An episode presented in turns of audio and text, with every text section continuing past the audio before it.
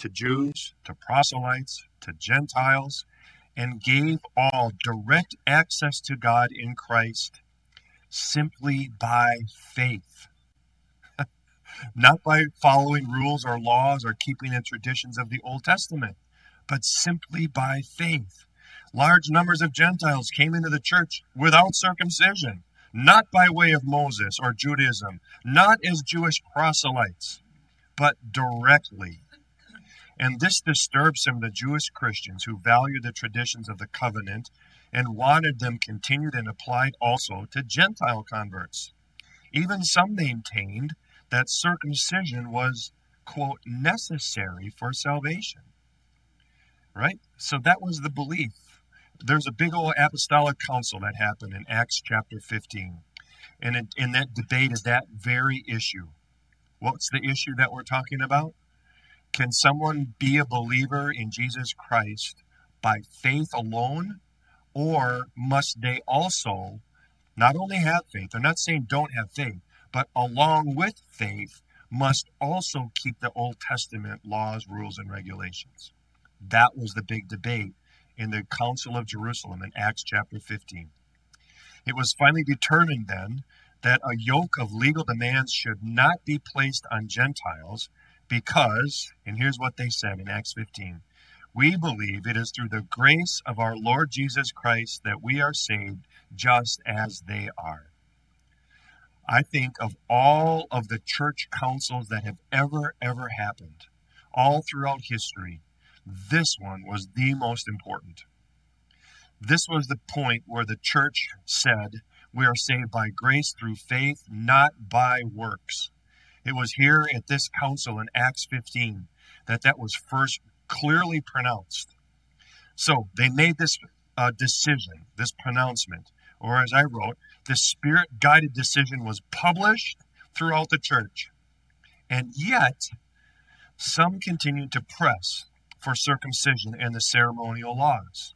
Some even took it upon themselves to go to Paul's Gentile congregations in Galatia, for example, with, quote, official teaching from Jerusalem that held that circumcision and obedience to ceremonial laws were needed to complete their life in Christ.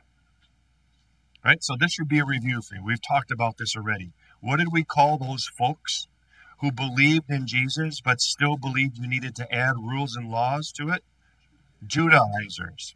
Right? So this group of people, the Judaizers, kind of came in Paul's wake Wherever Paul went to teach the gospel of Jesus Christ, free by grace through faith, they would show up afterwards and say, Well, Paul was right, mostly. He, he didn't say anything that was untrue, but he left out a lot of other things. So let me tell you what those are. Because we have official credentials from Jerusalem, and we can say what tell you what the real truth is. Can you see it? Can you just imagine what that must have been like for the people in Galatia? Are like, wait a minute. Paul said we don't have to do these things, that we just have to believe in Jesus. Now you're telling us we have to do these things? Okay, that's what you say. So they started doing those things, and when Paul heard about it, right, did he just say, Oh, that's kind of sad? Was he like that? That's you know, that's no big deal, you know, so they're getting circumcised and they're still obeying the law. That's that's no big deal. He has a cow, doesn't he? Or whatever you have in in Galatia. right? Right? He, he cannot stand it because what is at stake here? This is why this is so important. What is at stake? What's at stake is the gospel. As Paul is going to clearly tell us, there are not many gospels, and you can just choose which one that you like. There's not many truths, and you can just choose the one that fits with your lifestyle, that fits with your beliefs. He says there is one gospel, and any other, quote, gospel is no gospel. It is a perversion. That's the word he's going to use that we'll talk about. Right? So you can see what's at stake for him. It's not just some rules. What's at stake is the gospel. All right, all good, everybody? Bottom paragraph. In Galatians, then, Paul defends his apostleship and the gospel he proclaimed. He argued in Christ Jesus, neither circumcision nor uncircumcision has any value. The only thing that counts is faith expressing itself in love. Do you ever think what would happen if God wouldn't have called St. Paul? I mean, think about what this guy did.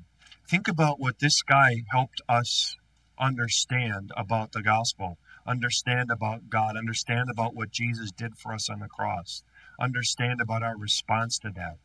I mean, he changed the world in his idea of what how it is that we're saved in Christ. Just like I, I, what I'm thinking is how many times I take for granted this. The only thing that counts is faith expressing itself in love. I'm like, yeah, duh, everybody knows that, right? But not everybody did know that until St. Paul came along. He's the one who said, It's not about you. It's not about your works. It's not about your sacrifices. Every other religion in the world up to that point was about what you do to get the gods to love you, what you do to please the gods, what you do to earn the gods' favor. Every religion in the world up to that point in time, it was about works, sacrifice, laws to get the gods to love you. St. Paul comes around and says, No. I should say that, take that back. Jesus came along and said, No. And St. Paul was the one who clearly articulated and taught that, that truth to us that we still hold near and dear today.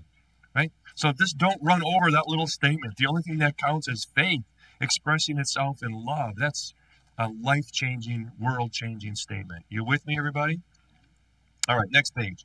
So, is it any wonder that sometimes Galatians is called Luther's book? Because he turned to it so frequently in his work of returning the church's teaching to a true gospel base. In Luther's fight in the Reformation about works and about indulgences and about works righteousness, he often used the book of Galatians in his writings because that's the same issue that St. Paul was having in Galatia was the same issue that St. Paul was happening with the church in Rome. You see? Same issue. So it's often called Galatians the Magna Carta of evangelical Christianity because of its emphasis on Christian freedom. So let's do a quick review. Some of the things we've already talked about. I hope Pastor Aaron talked about this last week anyway. I'm assuming he did. Can we just assume that he did? All right, good. Why did Paul make such a point of his being an apostle? Remember in verse 1, he starts off Paul, I'm an apostle, sent not from men, but by Jesus Christ. Is he just got some like ego problems or what? Is he just pride and boast? Is he boasting right here? No, you learned that he was doing this because people were undermining his authority. These Judaizers were coming and saying, Paul's not an apostle. Paul has no authority. Paul can't. Who is Paul to tell you what's right? He doesn't have the Jewish uh, background of the believers that we do. So he starts off just having to defend his apostleship, and that his his apostleship comes from what? What did he say? Not from men, nor by man, but by Jesus Christ and God the Father who raised him from the dead, and all the brothers with me. Right? So he just states, listen, if you don't, this is my favorite phrase. You've maybe heard me, I do this one all the time. When someone's arguing with me about something that's in the Bible, I just stop and I go, listen, don't take it up with me. If you don't like it, talk to him. Right? Because I'm not the one that made this up. I'm not the one who said this. Don't don't take it up with me. I'm just speaking for the one who gave us the word. That's what St. Paul is saying here. It's not a person that sent me. It's not me. I was sent by God. It's God's word. Right? So he argues strong for his apostleship in the very beginning. Then the second review question, don't you love what he says then in verse 3? Grace and peace to you from God our Father and the Lord Jesus Christ who gave himself for our sins to rescue us from the present evil age, according to the will of our God and Father, to whom be glory forever and ever. Amen. See, don't you love what he did?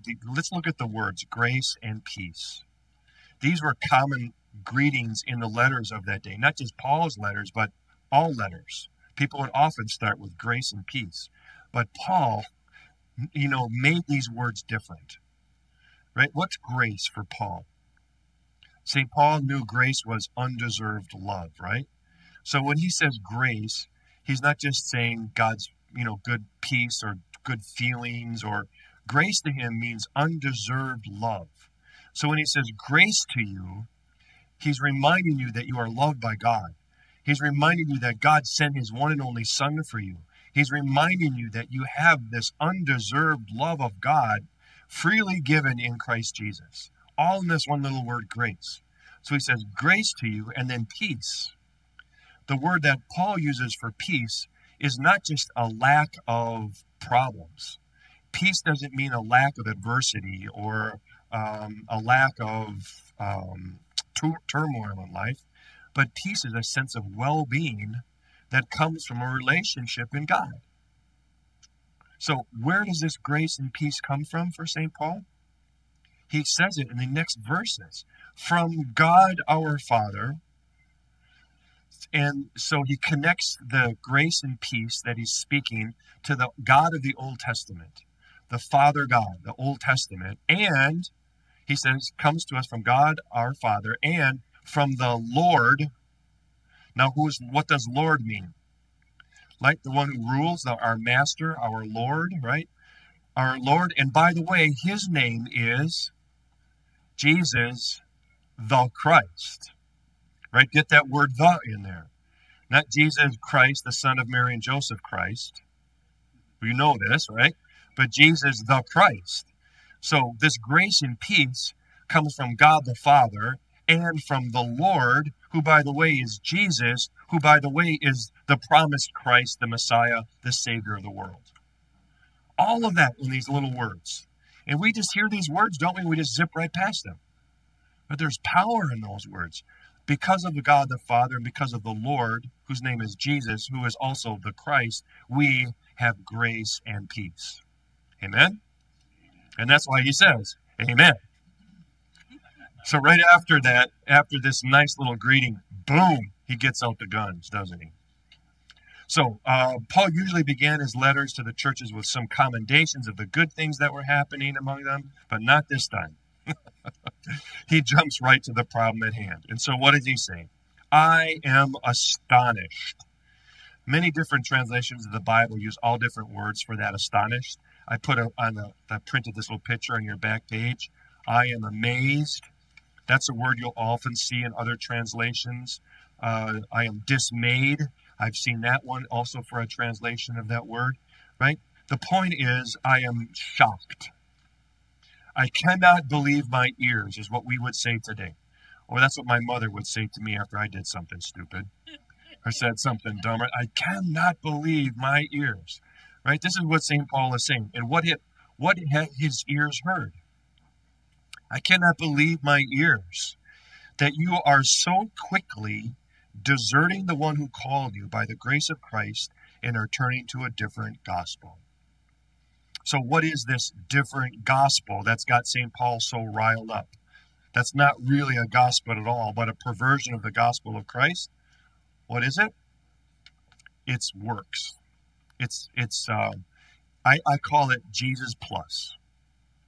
Right. That's that's this other gospel. It's not that the other gospel didn't have any Jesus it had a lot of Jesus in it, but it was you need to believe in Jesus, and and as soon as you have an and, you have strayed from the true gospel to another gospel. You've moved into Jesus plus.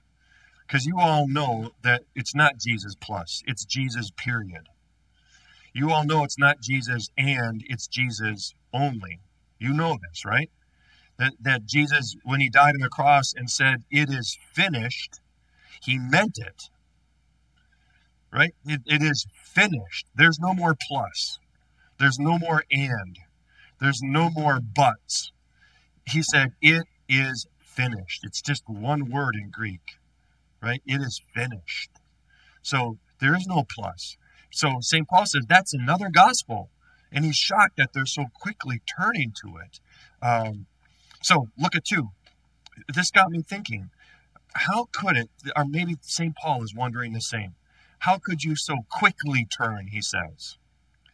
It's not just that they turned, but it's how fast that they turned away from the true gospel to these other gospels. And that's what got me thinking question two. Long standing convictions can often be abandoned overnight. Like, just think about our world today. I put this give some examples of truths that have been just discarded lately. I mean, just think about I, I see this sort of progression that happened in these last years. First thing that got attacked was the Bible. You know, there was a time when there was not a single Christian that ever questioned that the Bible was the inspired, inerrant, infallible Word of God. See, the first thing that happened, people began to, to quickly abandon the inerrancy of Scripture. And as soon as people began to believe that we're smarter than God, that we know better than God, that our word is better than God's words, that most of the word of God is the word, but the things that we don't like are not the word of God. As soon as we began to play and toy with the inerrancy of Scripture, the rug was just yanked right out from under us. So that was step one. Then the next thing that, that started to get eroded, that just has changed our world, I believe, is marriage. Marriage began to be under attack. And marriage, this institution that God gave, not made up by man or people, this God institution, that marriage was intended for a man and a woman to come together to become one flesh, united together by God, so that they might grow a family and raise their children in the way that they should go with a mom and a dad and a family right? As soon as marriage and the family was then attacked that opened the door for the next big thing which is this whole human sexuality thing. You know that now the the, the lines are so blurred about god's creation of man and woman in the image of god that now there is no distinction any longer. There's pronouns you can use it doesn't you know i still don't understand how all that works. You know what pronoun you're supposed to call someone or is someone a man or a woman or a male or a female or a he or a she? I don't know how to say it anymore. All i know is whatever i say i seem to get in trouble for. Right? Because what we used to know what everybody just knew that men and women were created by god to be men and women is just boom and how fast did that happen could you hear St. Paul say, I am astonished how quickly you have abandoned the truth of how God created you in the beginning? Can you hear St. Paul say that? So once human sexuality went, once the family went, once human life was so degraded that it could be whatever you want it to be, the next thing to go was life in the womb. Life has no value anymore until we give it value life isn't valuable, has no rights until I decide that that little fetus has rights.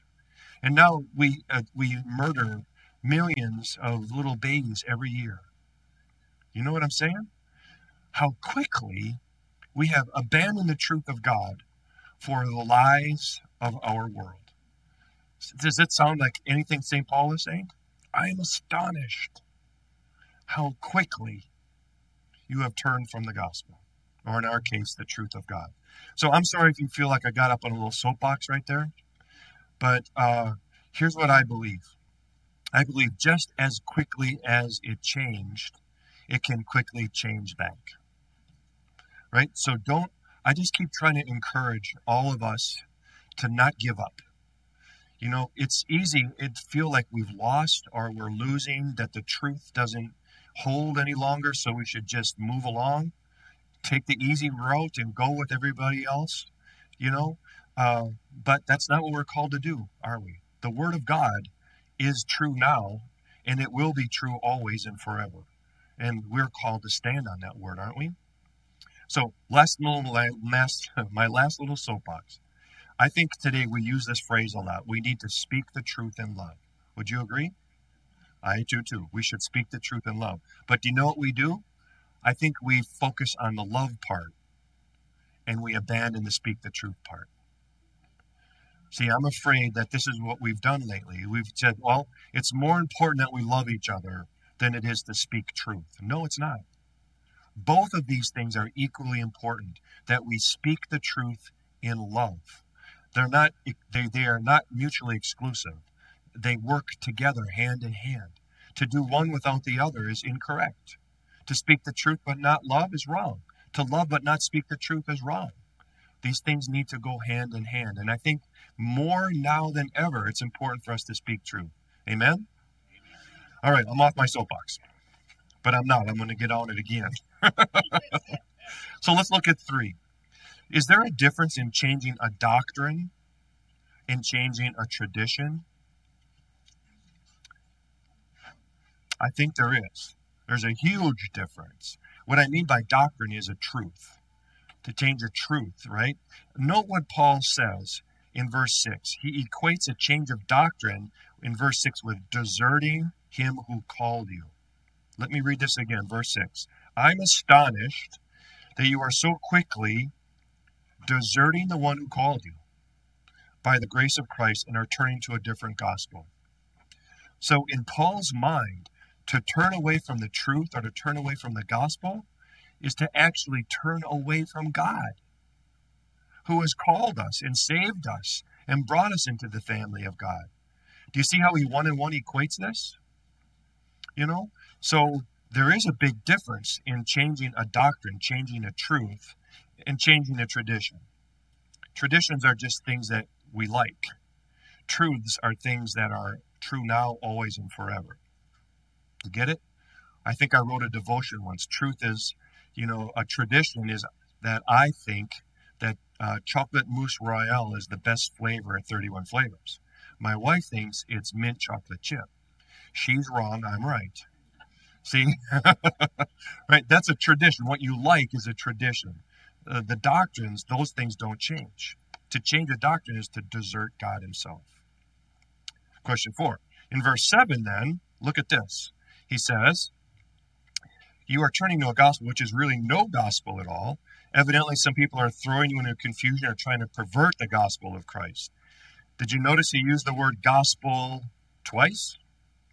And again, those of you who study the word with me, you know whenever a word is used more than once, you need, to take notice, don't you? So he uses the word gospel here twice. So what does gospel mean? I wrote it in your page, right? Gospel literally means good news or glad tidings, right? That's what the word means. So why does Paul think that the word gospel is inappropriate for the work oriented teachers of his opponents, the Judaizers? He says what they're doing is not gospel, it's no gospel. Think about it.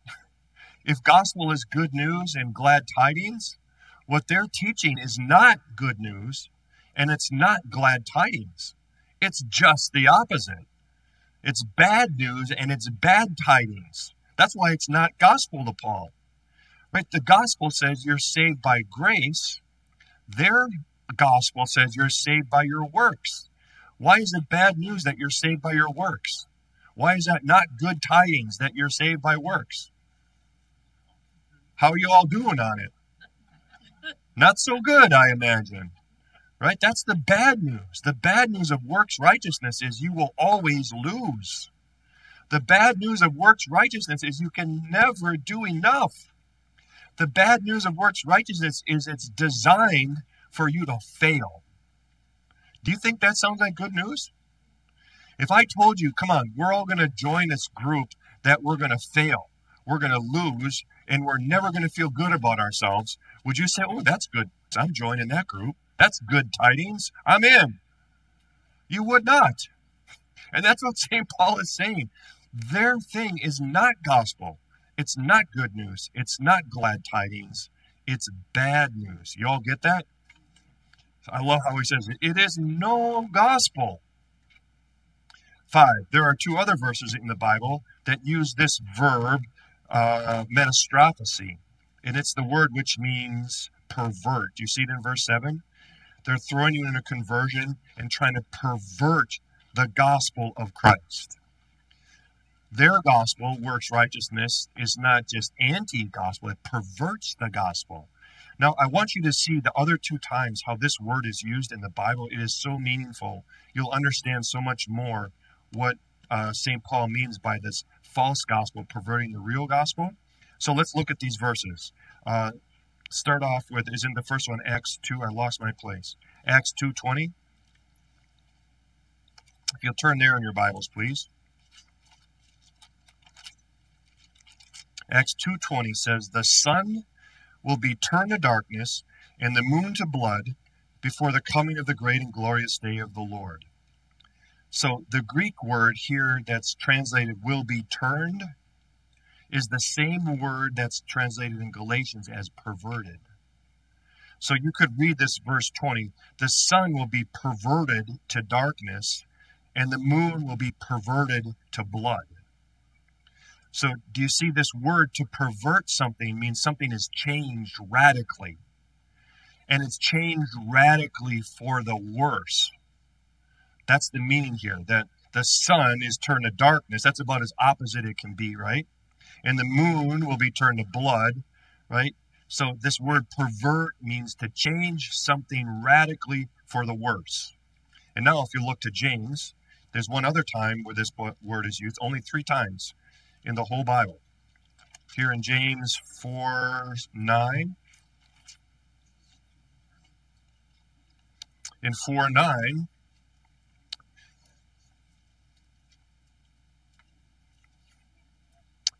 it says, Grieve, mourn, and wail. Then this word change is really the same word used for pervert in Galatians, the same word used in Acts 2 for to change the sun to darkness. Change, pervert your laughter to mourning, and pervert your joy to gloom. So again, do you see this word is meant something that something is changed radically in a worse way. Here, laughter is perverted into mourning, and joy is perverted into gloom. So now you can go back to Galatians, now that you see the, the meaning of this word, and listen again. It's really no gospel at all. Evidently, some people are throwing you into confusion and are trying to pervert the gospel of Christ. So, what's that word mean there to the gospel? Trying to change the gospel in a radical way that turns it into something opposite or worse than it is. This word pervert is just loaded word for those hearers who would have heard it. Paul is not mincing words, is the point, right? These false gospels are not little ancillary, uh, unimportant issues, but they are crucial to the gospel, the true gospel of Jesus Christ. You all with me so far? You see why he's so riled up? All right, number six. Why had the Galatians found this different gospel plausible? Why in the why in the world did they even consider changing from Paul's gospel to these false gospels? What do you think, Dennis? Well, we, we Isn't that?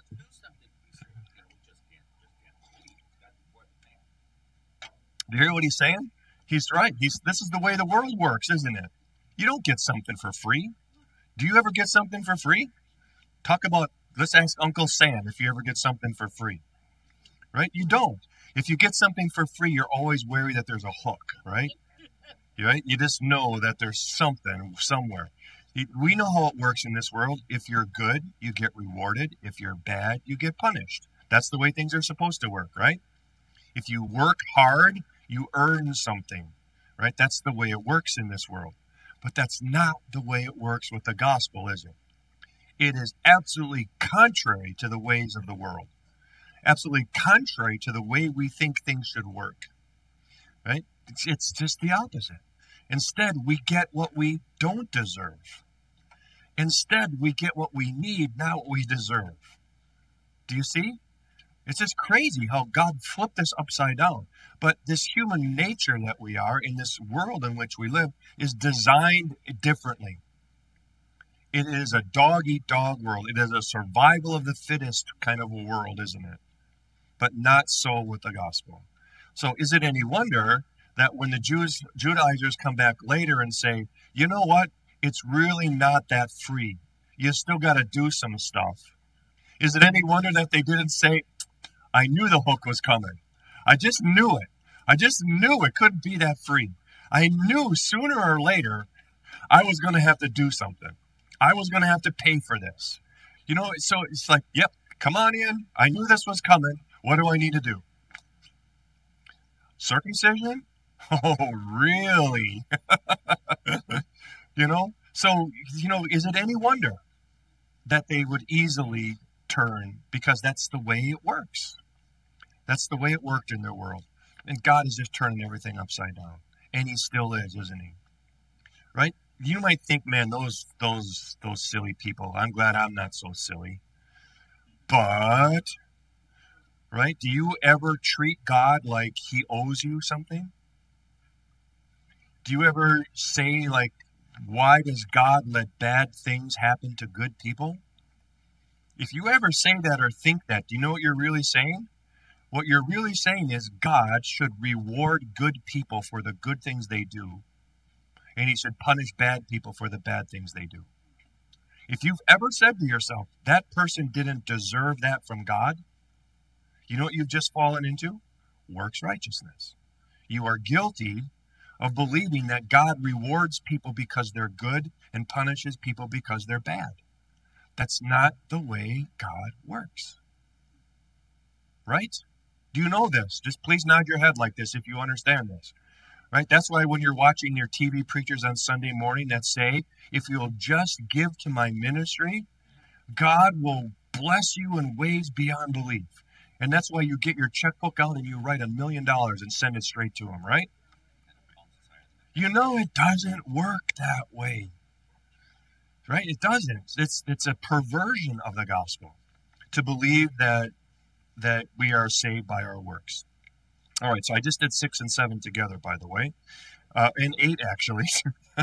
what ways are we tempted to adopt a similar Jesus plus attitude? This is number eight. Like we'd love to be able to believe that I'm kind of good enough for God's grace. You know, if if you think that, you know, I've tried hard and God's getting a pretty good deal on me, I had a pretty good week. You know, you could take a little pride in that, right? Wrong. But don't you see how easy it is to fall into that trap? To fall into thinking, you know, if I pray hard enough, then grandma will get better. If I pray hard enough, my kids will go back to church. If I give, then I'll get back it's that's the temptation that is still strong in our world today, in our hearts too. We have to be careful, don't we? We have to be careful. So nine, why was Paul so worked up about this issue that he was ready to say even twice that these false teachers should go to hell? Did you see how he said it twice? Let me read. Eight. Even if we or an angel from heaven should preach a gospel other than the one we preach to you, let him be what? eternally condemned. There's a word there uh, in the Greek to be cursed. To uh, anathema is the word. Verse 9, again, he repeats it. As we have already said, so now I say again if anybody is preaching you a gospel other than what you accepted, let him be eternally condemned. He doesn't just say it once, he says it twice. Right? Twice. So why is he so riled up? What's at stake? The gospel. And if you really want to make it really, I mean, what's at stake isn't, it's not just the gospel, but what does the gospel represent? What Jesus Christ did on the cross. That's what's at stake. When you add works to it, what you're saying is what Jesus did on the cross is not enough. That when Jesus sacrificed his perfect life for you and me, that it wasn't good enough because we still need to add our own little part, our own little piece. So Paul says anyone who says that, who believes that, uh, should be eternally condemned. That's pretty strong. And he uses this words that I printed Deuteronomy and Joshua. If you look up those verses, you would see those are the there was that curse or that ban that that in the Old Testament was used to send eternally uh, eternally give things to God. Arlo? Oh, yeah, by the way, that's 2123, not 32. Sorry about that. I had a misprint on that one. It says Deuteronomy 2132. It's actually Deuteronomy 2123. I had a little dyslexia there. But yeah, if you look at verse 23, that's where you'll find that anyone who is hung on a tree is cursed.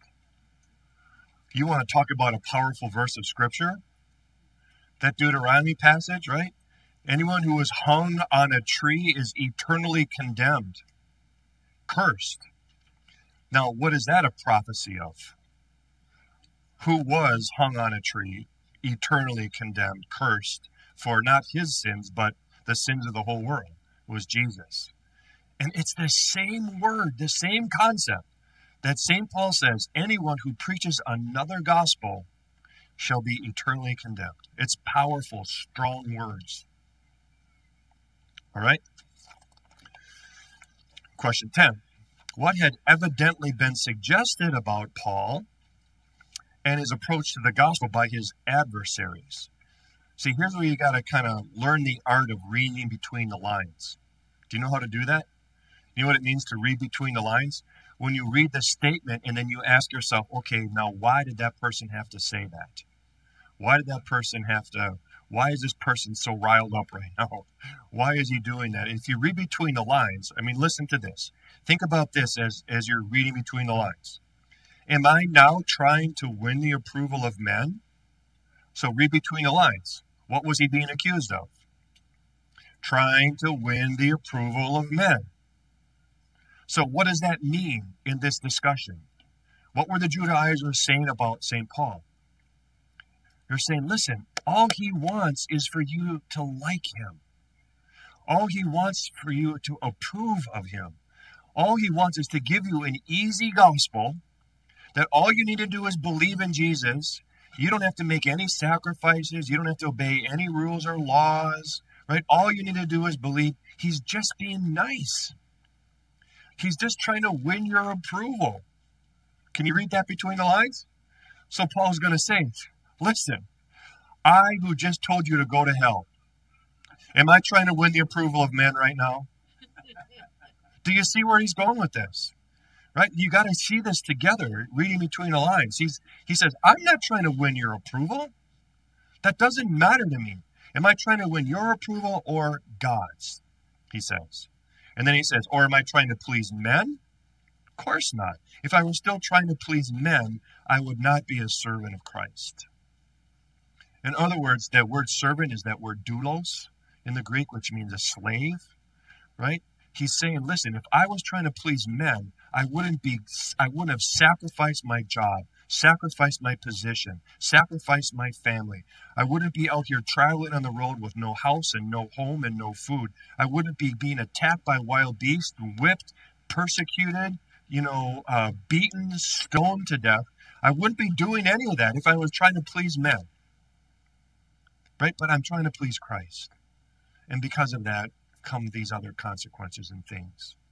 Right? So do you see the thing? He's he's he's arguing I don't care about pleasing you. I care about pleasing pleasing God.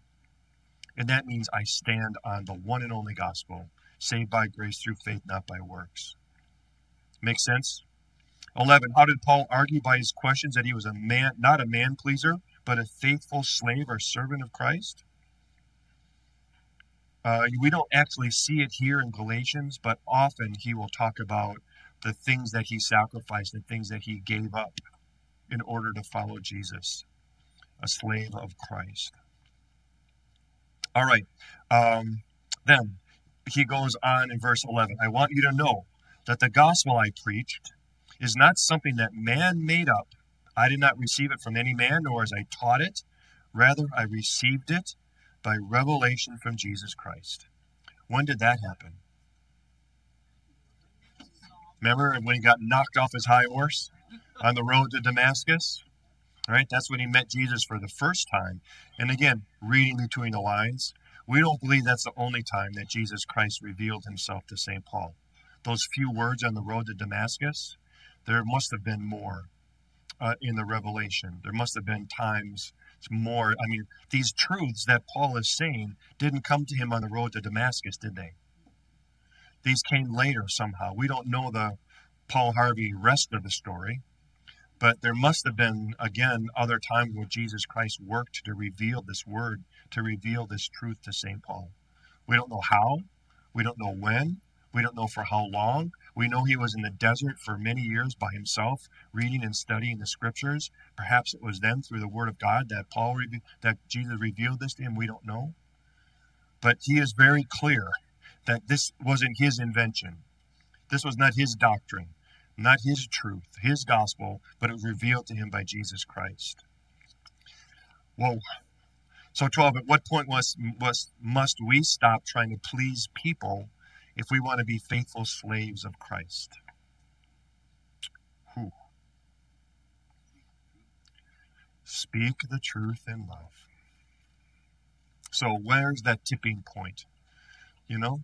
Because you can speak the truth ugly, or you can speak the truth in love. You can speak the truth winsomely, you know, or you can speak the truth argumentatively. Right? Where's the line between loving someone? When do you know when is the time to speak and not speak? I've got a little rule. Here's my little rule. I wrote it down. Whenever you're trying to please them, would go counter to the gospel or minimize the gospel's impact, then you've gone too far. Whenever you try to please someone, if you're looking for this in your papers, not just I wrote it down myself. I see you looking on your papers for it. Sorry. I just wrote this down myself. Whenever we're trying to please whenever trying to please someone would compromise the gospel, the good news that we're saved by grace through faith, or would minimize its impact, right? Then we need to move away from loving to speaking the truth. For me, that's how I draw that line. It's a hard line to draw, by the way. And it's different for every person and every relationship, but it's still a line we need to draw. So, Paul began his letter to the Galatians by expressing his surprise that they'd forsaken the gospel that he'd proclaimed and adopted a different gospel, which is no gospel at all. He was aiming at counteracting the legalistic influence of the Judaizers, Jewish Christians who had come to them claiming that the official teaching from Jerusalem was that circumcision and obedience to ceremonial laws were essential if Gentiles wanted to be complete in their life in Christ. Paul had already proclaimed, You are all sons of God through faith in Jesus. For all of you who were baptized into Christ have clothed yourselves with Christ. There is neither Jew nor Greek, slave nor free male nor female, for you are all one in Christ Jesus. Now, to validate that good news, Paul had to establish his validity of his apostleship, which was questioned by those who opposed his Gentile approach to the Gentiles.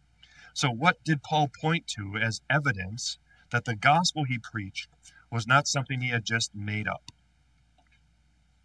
What did he say? How did he get it? revealed. I want you to use that word if you're writing down. It was revealed to him by Christ. Do you know the word we use for revealed? Inspired. Do you see, when we say the Bible is the inspired word of God, what we mean it is the revealed word of God. Right? So the, the authority that Paul points to is the revealing word of God, Holy Spirit, by revelation, and his conversion also by the living Christ. So my great commentator Maxie Dunnam, uh, this is my favorite of all commentators, commentate, commentaries, said a key to understanding Paul's letters is his conviction that it was not he who legitimized his gospel. It is true because I say it.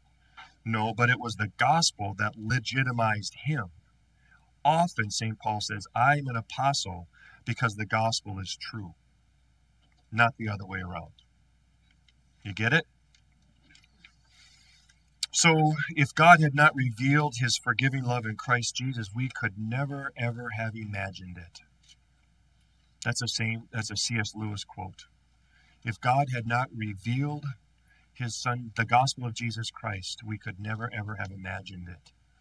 So how grateful are we that God has indeed revealed the one true gospel that we are saved by grace through faith, and we know that any other word is a perversion of that true gospel. Amen? Y'all learned something today?